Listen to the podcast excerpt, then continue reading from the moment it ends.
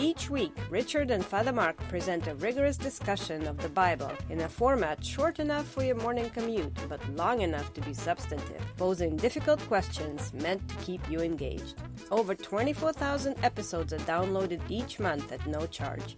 Please consider marking your level of support with a one time donation or by pledging a small amount per episode. To learn more, please visit patreon.com forward slash Bible. That's P A T R E O N com forward slash Bible. Thank you. Hi, this is Father Marc Boulos with the Bible as Literature podcast. It is common for students to judge their teachers.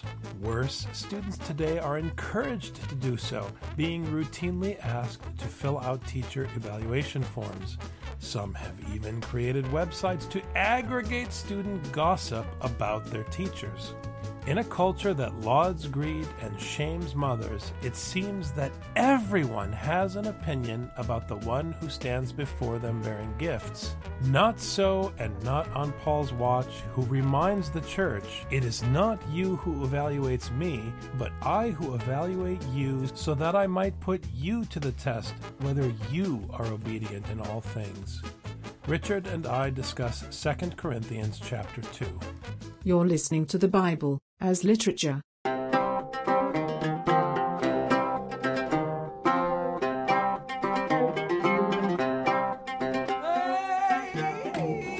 Hi, this is Father Marc Boulos. And this is Dr. Richard Benton. And you are listening to episode 124 of the Bible as Literature podcast. Last week, we wrapped up with Paul's admonition to the community that they must not vacillate they're accusing him of vacillating, and when the people accuse an individual of something, it usually means the people are the ones who are guilty of that very thing. Because they see that the other person is going against their will, and they need to submit to the will of God and let that other person do their own actions with their conscience judged by God alone. So Paul insisted in chapter 1 with all due respect, God sent Jesus and Jesus sent me and I am faithful to the pledge that was written on my heart.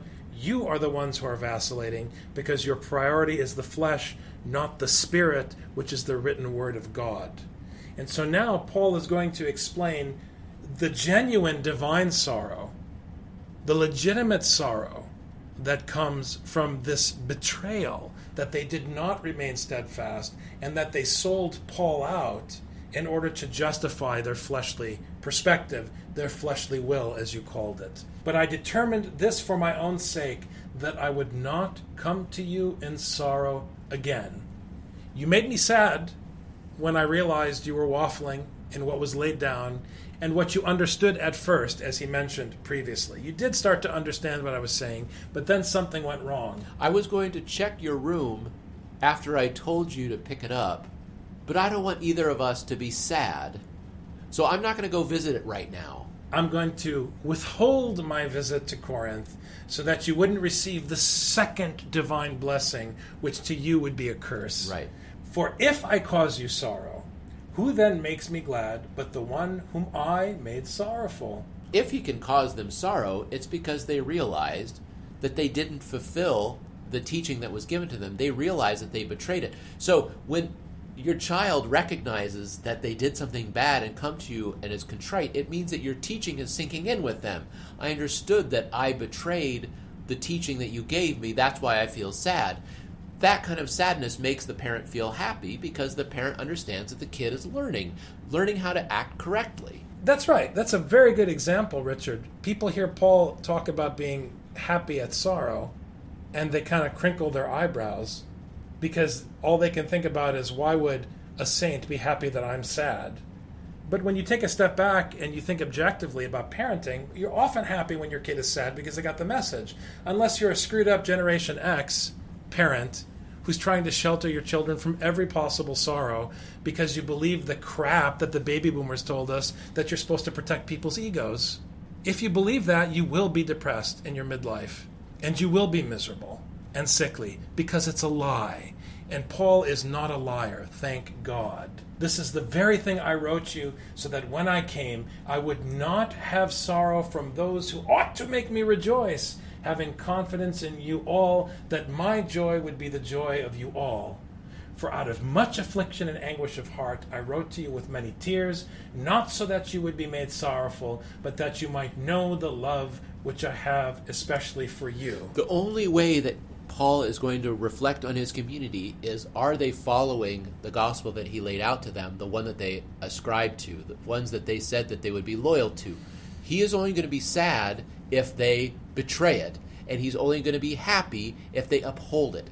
This is the clear line that Paul is laying out. So that if they rejoice in accepting this teaching, he will rejoice with them. He's trying to reformat their reference for sorrow and joy. Just like previously, he was reformatting their reference for comfort and suffering. You should rejoice at the doing of God's will and sorrow and be sorrowful at the betrayal of God's will. But because you still are children, you rejoice when you get away with disobeying your parents. You think you got away with something. But I'm sorrowful because I know that what you got away with is unto your destruction. This is the radical shift of joy coming when I eat and am well fed to the joy of my brother eating and being well fed.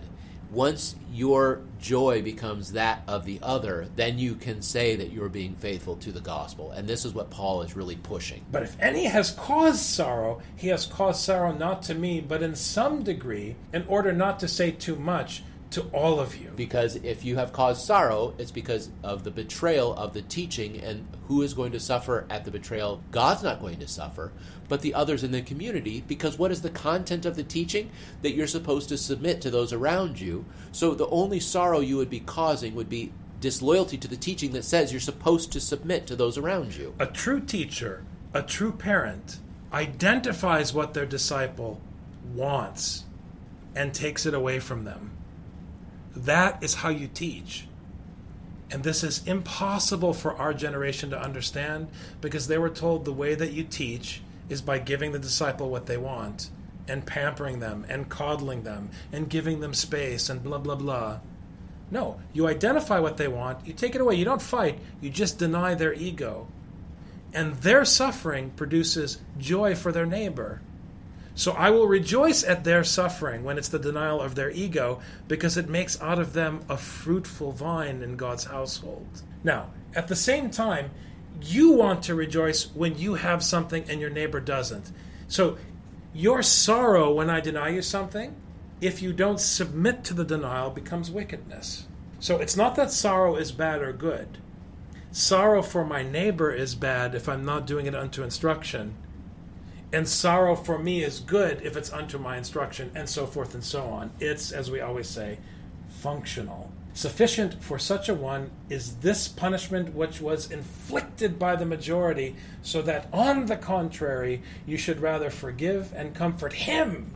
Otherwise, such a one might be overwhelmed by excessive sorrow. You don't coddle the one that's been causing the problem. You find the one who's been shunned and you go to them and you make sure that they're comforted why? Because you submit to the neighbor, you submit to the one who is weak in the community. Don't marginalize those that have been rejected by the community, comfort those who've been rejected in the community, and go after the ones who've been doing the rejection and causing the sorrow. Often in our Pharisaism, people are marginalized. But your role is not to say, you know, maybe you don't belong here. Your role is to go and get those people and comfort those people who have been marginalized, and then go after the ones who've been marginalizing them, who have been toeing the line and making sure that everyone is toeing the line and not submitting their will to the neighbor. Wherefore, I urge you to reaffirm your love for him. The one who is marginalized. Not whether or not he should love you or atone to the community, but you have to go love that one. For to this end also I wrote, so that I might put you to the test, whether you are obedient in all things. So if I see anyone who's marginalized, I'm going to be interested in talking to those who are causing this sorrow. And I say this specifically so that I can see who is causing sorrow and who is being afflicted. Because in my community, there should be neither. You accused Paul of vacillating. And he said, with all due respect, my yes is the yes of Jesus Christ, which is the promise of God the Father. You're the one who's vacillating. And here in chapter 2, I'm demonstrating to you how you're vacillating. Because clearly, if you were steadfast, you wouldn't have ostracized the weaker brother. Being steadfast in itself is not a good quality. If you're being steadfast to a bad teaching or a wicked teaching, You're a fool. But if you are being steadfast with the correct teaching, then it's good. It's what are you giving your loyalty to? But one whom you forgive anything, I forgive also. For indeed, what I have forgiven, if I have forgiven anything, I did it for your sakes in the presence of Christ, so that no advantage would be taken of us by Satan, for we are not ignorant of his schemes. So Satan wants to come in and start sowing division, giving testimony against the brethren, and working through these people who are gossiping against them, working with those who are gossiping. But I am going to look for forgiveness. If you forgive the one who's marginalized, I'll forgive him also. If you don't forgive him, I won't forgive you. And here you have to hear the word Satan as prosecuting attorney. Satan works for the government, but God is the king in his court. So Satan is the one who's going to try to find fault with you on that day. And Paul is saying, Why are you giving Satan the opportunity? By building his case against you in God's court, you are also undermining the community. So don't think of this mystically in terms of spirituality. Think of it logically. If you are giving the prosecuting attorney ammo with which to prosecute you, that means you're behaving stupidly. It's your behavior that's undermining the community ultimately, not Satan. You're just giving Satan an in to make it worse. And Paul is trying to protect you for your sake. The two sides of the coin here are causing sorrow or forgiving.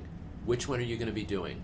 Which one am I going to see when I come to visit you? Am I going to see forgiveness or am I going to see sorrow? Now, when I came to Troas for the gospel of Christ, and when a door was opened for me in the Lord, I had no rest for my spirit, not finding Titus my brother, but taking my leave of them, I went to Macedonia. So he's explaining his trip. It's interesting because they were complaining about his trip. He went on this supposed tangent, and Paul, in fact, is staying true to the teaching. And now he's saying, Look, here's how my trip went. I went to Troas for the gospel of Christ, meaning he was following the teaching, and he was able to stay there.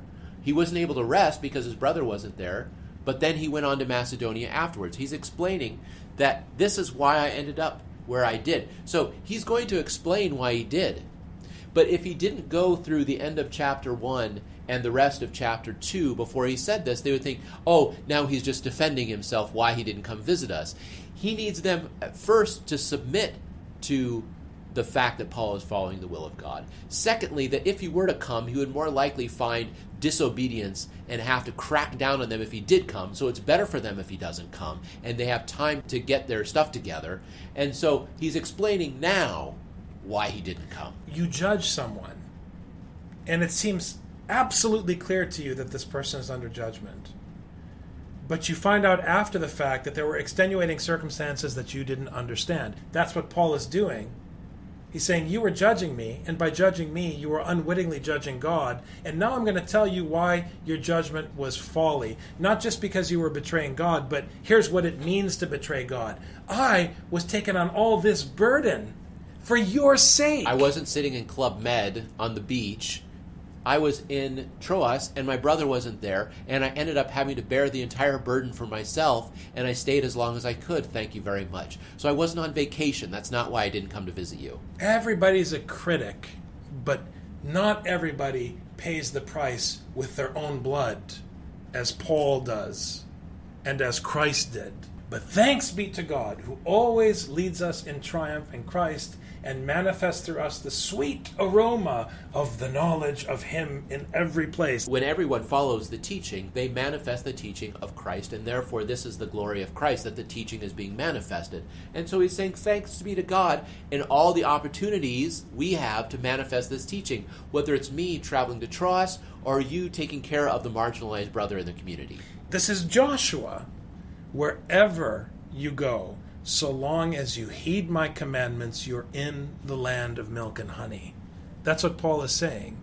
Wherever I am, I have the sweet fragrance of the knowledge of God's teaching.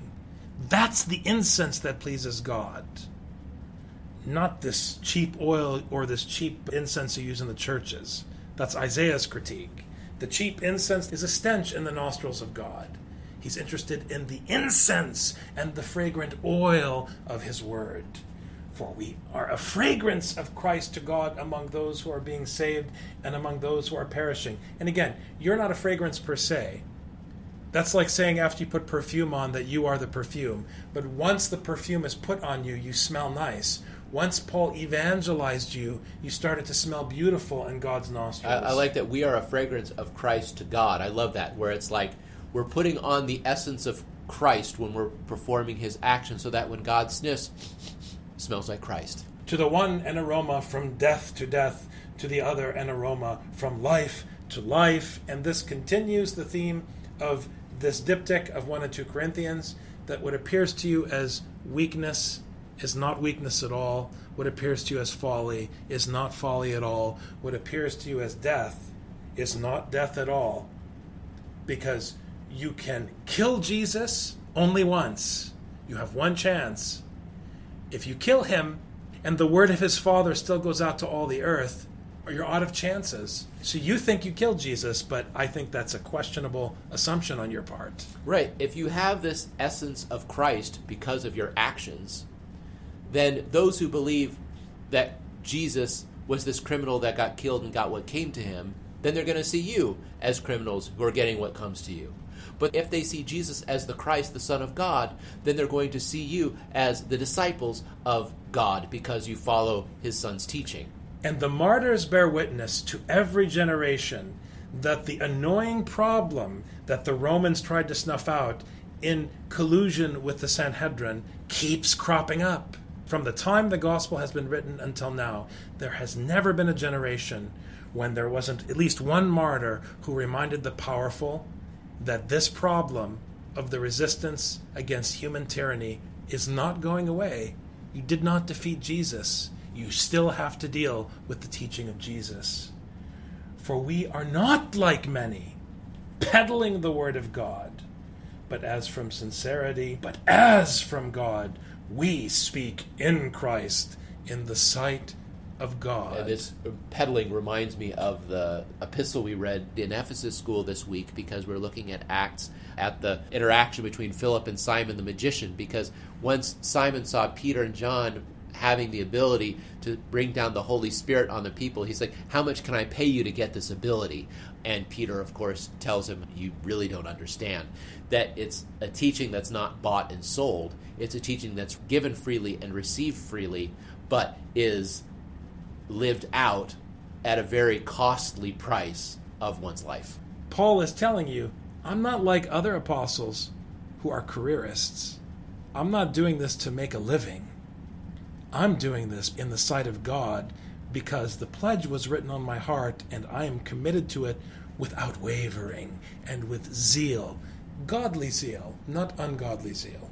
Thanks very much, Dr. Thank you very much, Father. Have a great week. Thanks, you too.